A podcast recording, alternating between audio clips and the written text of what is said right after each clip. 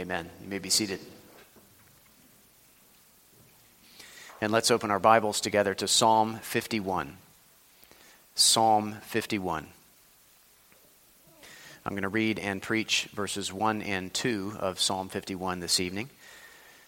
This is a psalm of confession, where David confesses his sin against God to God, his sin of adultery with Bathsheba, the wife of Uriah, and all the other sins downstream from that first sin. We often use this psalm as our corporate confession of sin before we take the Lord's Supper together, and it is a great model for our private confession of sin to the Lord. And I trust the Lord will use it this evening to open our eyes more to the sinfulness of our sin and to the goodness of God's grace. We need that. I think it's all too easy for us to have these things become rather ordinary. It's all too easy for our vision of our sin and God's grace to become blurry. It's all too easy for our hearts to become numb to these great and glorious realities. But God can sharpen our vision and soften our hearts by his word. He did it for David, and he can do it for us. And so let's ask him to open our eyes more to our sin and his grace through the reading and the preaching of his word now. Let's pray.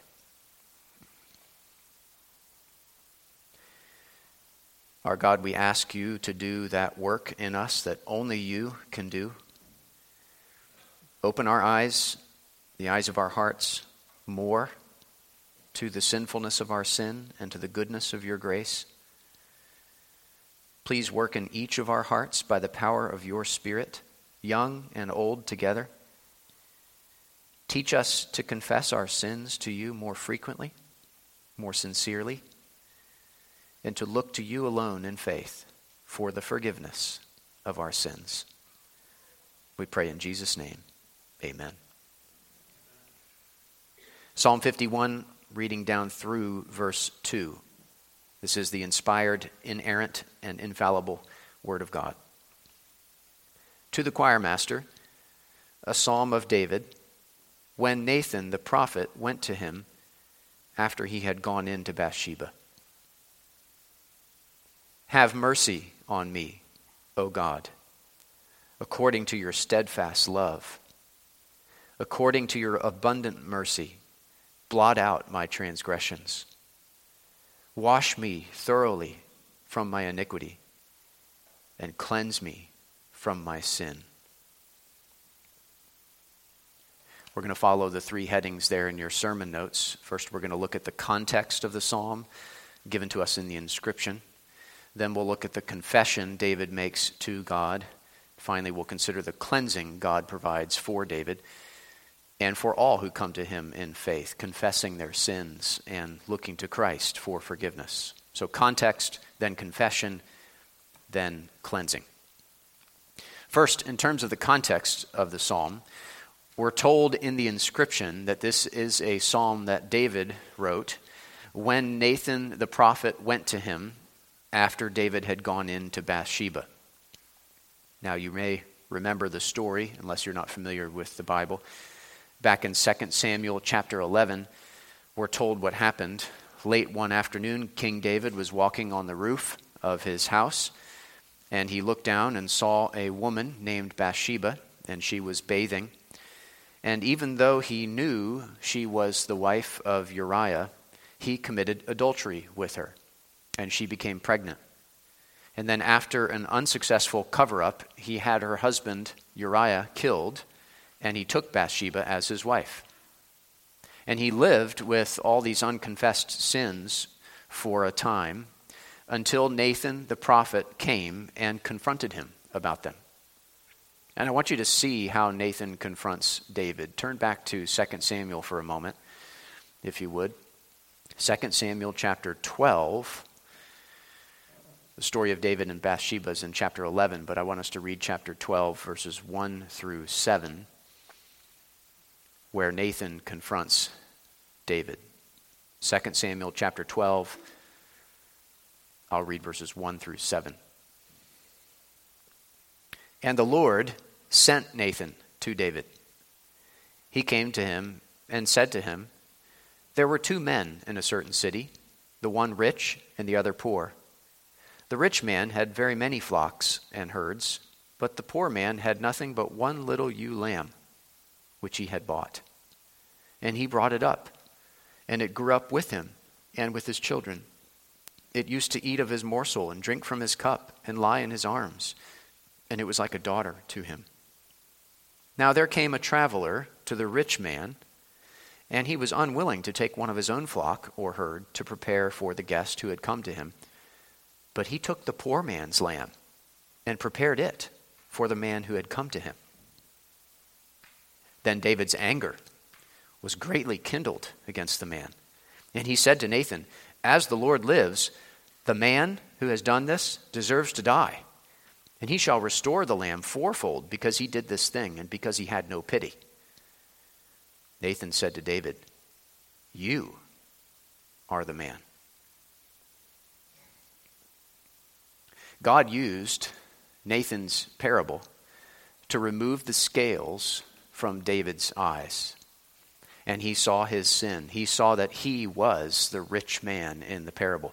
He was the one who did such a horrible deed, and he deserved to die. And he turned to God for mercy and forgiveness.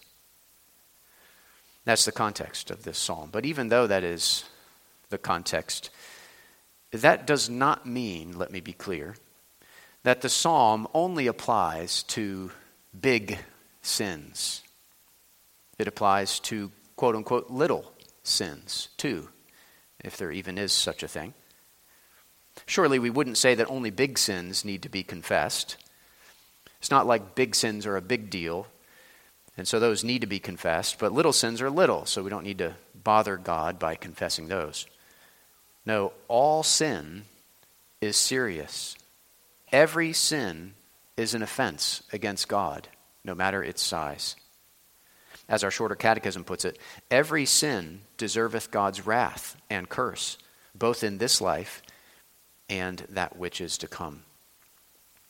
So even though the context of this particular psalm is a very big sin, multiple very big sins, still it can guide us as we seek to confess our quote-unquote little sins, our everyday sins, if you will, as well as our big sins. Because all sin is serious. Every sin needs to be confessed to the God who sees all, to the God who is ready to forgive all who come to him in faith.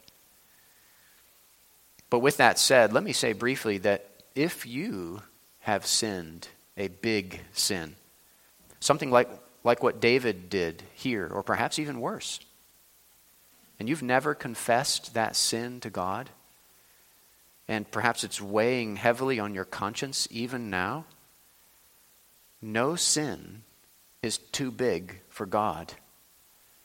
No sin is too heavy for the cross, for Jesus to bear on his shoulders.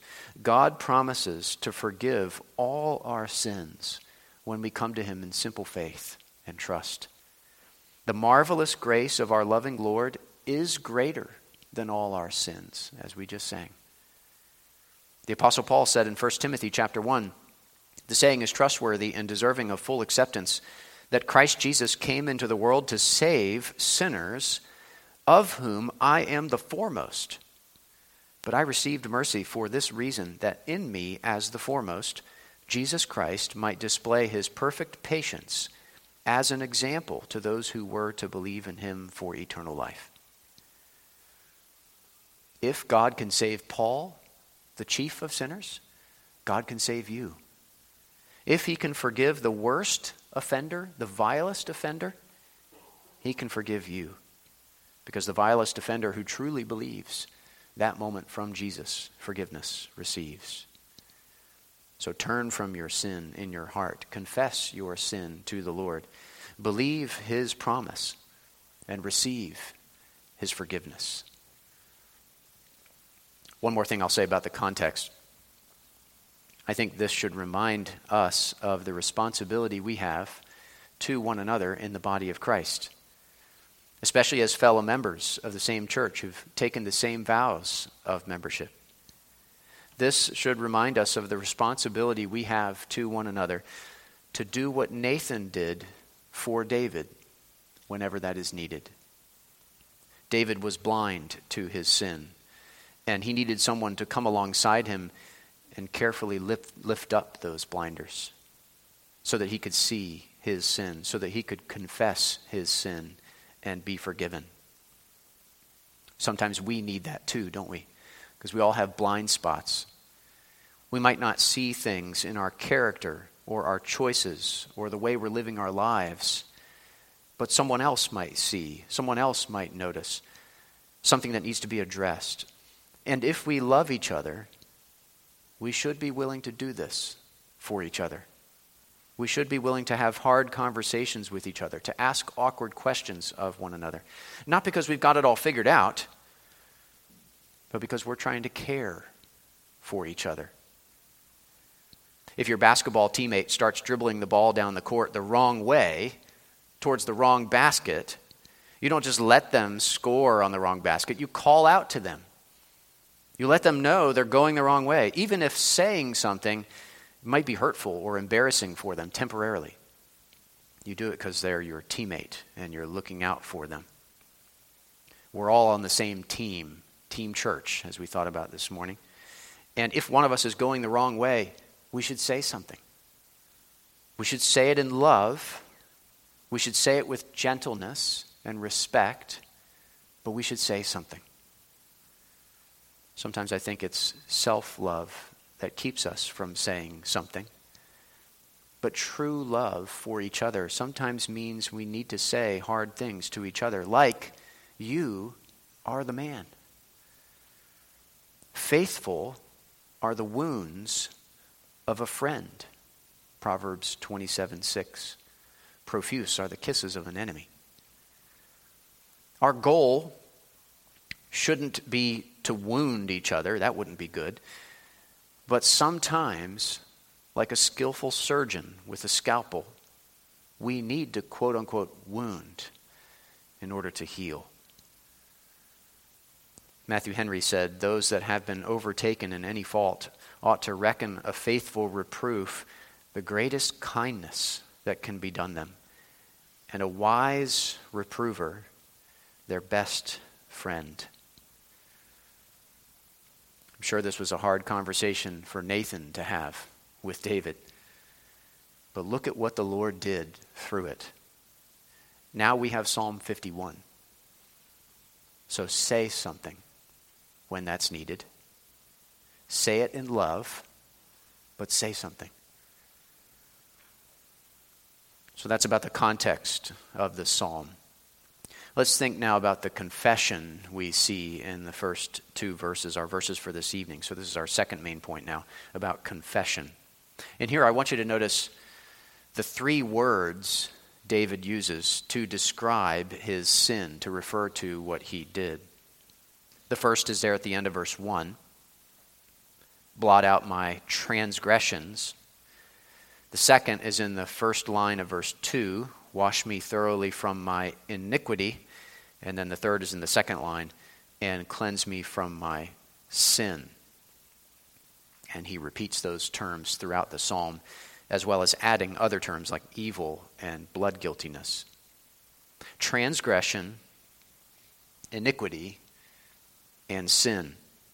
Those words highlight three different aspects of what David did, like looking at the same object from three different angles.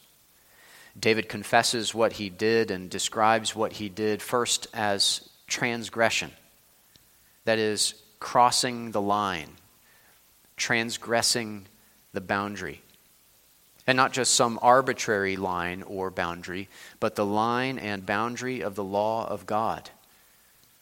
And not just crossing that line, but also crossing the person who drew the line, God himself. So transgression is about crossing the line, God's line, and crossing God himself. David also confesses what he did and describes what he did as iniquity. That is, inward defilement, perversity of heart instead of purity of heart, crookedness, twistedness, bentness, iniquity. And he confesses what he did and describes what he did as sin, that is, missing the mark. Not like he tried really hard, but he just happened to miss, but rather he deliberately fell short of the glory of God. He failed to conform to the law of God. He failed to live up to what God requires. He missed the mark in that sense. So transgression, iniquity, and sin. Crossing the line, defiling the heart, and missing the mark. David confesses to God that what he did was indeed transgression, iniquity, and sin. When we sin against God, we too should confess our sin to God. We shouldn't try to hide our sin. We shouldn't try to conceal our sin. We shouldn't try to just move on from our sin without really dealing with it. We shouldn't blame others for our sin. We shouldn't blame God for our sin. We should not excuse our sin or justify our sin. We shouldn't coddle our sin. We should confess our sin. We should drag it, kicking and screaming, out into the light so that it can shrivel up and die. We should agree with God that what we did was wrong. We should tell him what we did. We should acknowledge what we did. We should admit it and own up to it instead of covering it up. We should take the blame for what we have done. And we can do all that. We can confess our sin to God with confidence in the grace and mercy of God, based on the promise of First John one nine. If we confess our sins, he is faithful and just to forgive us our sins and to cleanse us from all unrighteousness. We'll think about that cleansing in just a minute. But first, let me say two more things under this second main point about confession. First, it's important to understand that confession is not a work we do to earn forgiveness from God. Confession is not a meritorious religious act that secures forgiveness from God. It's not like when we sin, we lose points with God, and we've got to confess in order to gain those points back. No, confession is not a work we do to earn forgiveness, but it is God's appointed means of forgiveness. It is the way God has ordained that we receive forgiveness. Just like our justification is earned by Christ, but then given to us when we believe, so our forgiveness is earned by Christ, but then given to us when we confess. And if we don't confess our sin, we can't receive forgiveness. Just like David. David wasn't forgiven until he acknowledged his sin. He wrote in Psalm thirty-two, "For when I kept silent, my bones wasted away through my groaning all day long. For day and night your hand was heavy upon me. My strength was dried up as by the heat of summer." Perhaps you've experienced that before when you have not yet confessed your sin to God. But then he says, "I acknowledged my sin to you, and I did not cover my iniquity. I said, I will confess my transgressions to the Lord, and you forgave the iniquity of my sin." Forgiveness is earned by Christ and received by us when we confess our sins to God.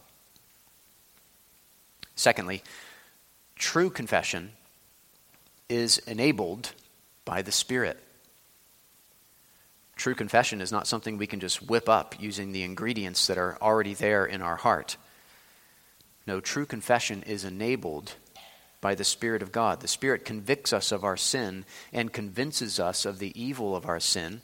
He opens our eyes to see that we are the man. He sensitizes our conscience and softens our hearts.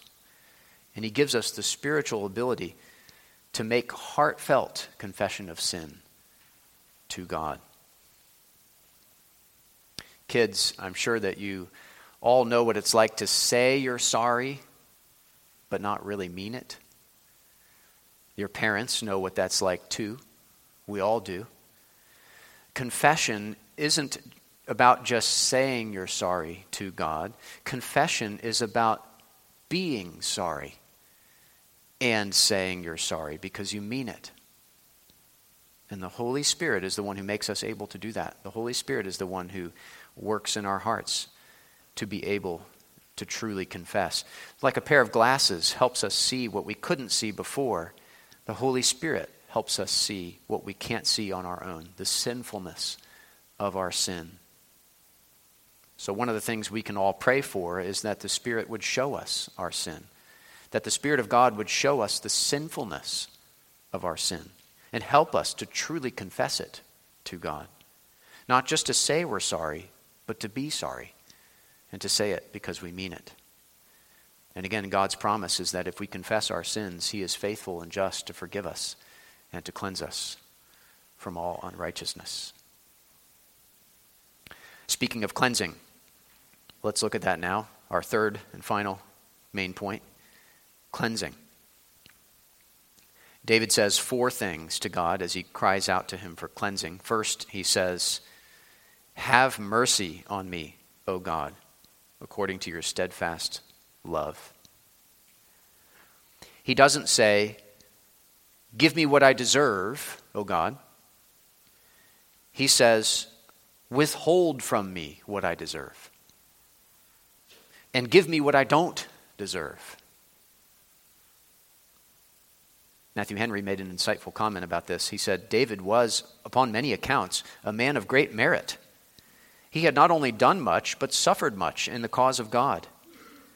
And yet, when he is convinced of sin, he does not offer to balance his evil deeds with his good deeds, nor can he think that his services will atone for his offenses, but he flies to God's infinite mercy and depends upon that only for pardon and peace. So faced with his bad deeds, David doesn't turn and look to his good deeds. He turns and looks to the mercy of God. And he says, "Have mercy on me, O God, according to your steadfast love, according to your covenant love, according to your unfailing love, according to your immovable, unshakable, unchangeable love." And the same mercy and love available to David is available to you and me through Jesus Christ. It's the same God. It's the same mercy of God that we can cry out for. Like the tax collector did in Luke eighteen that Pastor Deckard preached on not too long ago, "God, be merciful to me, a sinner." When we've sinned, we don't come to God with our resume in our hands. We don't come to God with a list of good things we've done in our hands. We come to Him empty-handed, asking Him for mercy. "Nothing in my hands I bring, simply to thy cross I cling." Second, he says, "According to your abundant mercy, blot out my transgressions." Abundant mercy for abundant transgressions. A small cut needs only a small Band-Aid, but a gaping wound needs a whole lot more. Our abundant transgressions need God's abundant mercy. And abundant mercy is the kind of mercy God offers to sinners. God is merciful and gracious. Exodus thirty-four, six and seven says, "Slow to anger, abounding in steadfast love and faithfulness, keeping steadfast love for thousands, forgiving iniquity and transgression and sin." There is more mercy in Christ than sin in us, the Puritan Richard Sibbes once wrote. according to your abundant mercy, blot out my transgressions, David prays. Blot them out. Erase them from the book. Delete them from the ledger. What can wash away my sins? Nothing but the blood of Jesus. Only the blood of Christ can remove the stain of our sin. Like we sang earlier, dark is the stain that we cannot hide. What can avail to wash it away?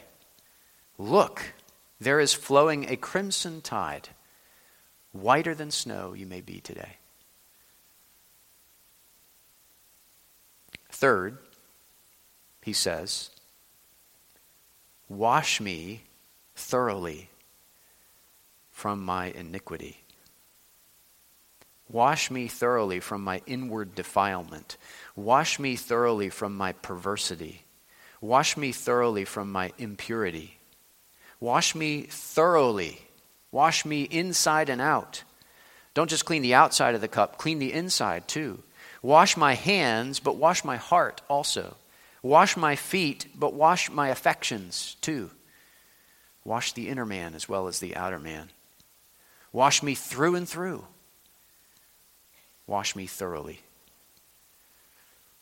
We don't just need some hand sanitizer or a few sprays of Febreze.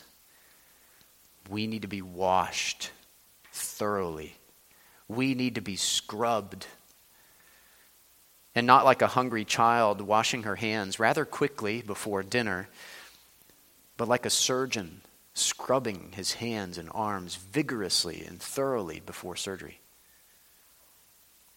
Wash me thoroughly from my iniquity. That's a good prayer for us to pray, even while we're in the shower or perhaps taking a bath. Just like your body needs to be washed and is getting all clean, your soul needs to be washed and made clean through the blood of Christ. Which, of course, in one sense, happens once for all when we first believe. But in another sense, it needs to happen every time we sin. It needs to happen every day as part of the process of sanctification. So it's good prayer for us to pray. I would encourage you to pray frequently. Wash me thoroughly from my iniquity, O God. And you can also pray, fourthly and finally, cleanse me from my sin. The blood of Jesus, God's Son, cleanses us from all sin, First John one seven. In the physical realm, blood stains. In the spiritual realm, blood removes the stain. The blood of Christ removes the stain of our sin. Oh, precious is the flow that makes me white as snow. No other fount I know, nothing but the blood of Jesus. So we understand the context of the psalm, David's horrible sin, Nathan's loving confrontation. We see confession in David's words, especially in how he describes his sin as transgression, iniquity, and sin, crossing that line, defiling the heart, missing the mark. And we see the cleansing that comes from God because of his abundant mercy and steadfast love. He washes us thoroughly when we come to him in repentance and faith. He cleanses us from our sin. This psalm helps us see the sinfulness of our sin and the goodness of God's grace, the marvelous grace of our loving Lord that we sang about, grace that exceeds our sin and guilt, grace that will pardon and cleanse within, grace that is greater than all our sin. If you've never received this grace from Christ, look to him in faith this evening. Whiter than snow you may be today. If you have received this grace, thank God for it. And pray for more of it, more mercy, more love, more washing, more cleansing. One day we won't need to pray this prayer anymore. And what a day that will be. But until that day comes, let's keep going to Christ for cleansing. Let's keep looking to him for mercy. His mercy is abundant. His grace is greater than all our sin. Let's pray together.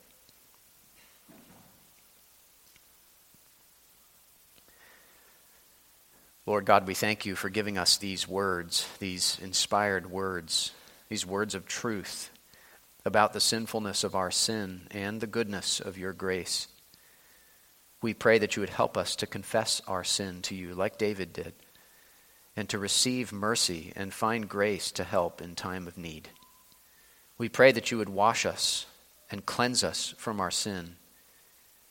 And we look forward to the day when we will be saved to sin no more. Until that day comes, help us to keep looking to you in faith, to keep confessing our sins. Please be faithful and just to forgive us our sins and to cleanse us from all unrighteousness. We pray in Jesus' name. Amen.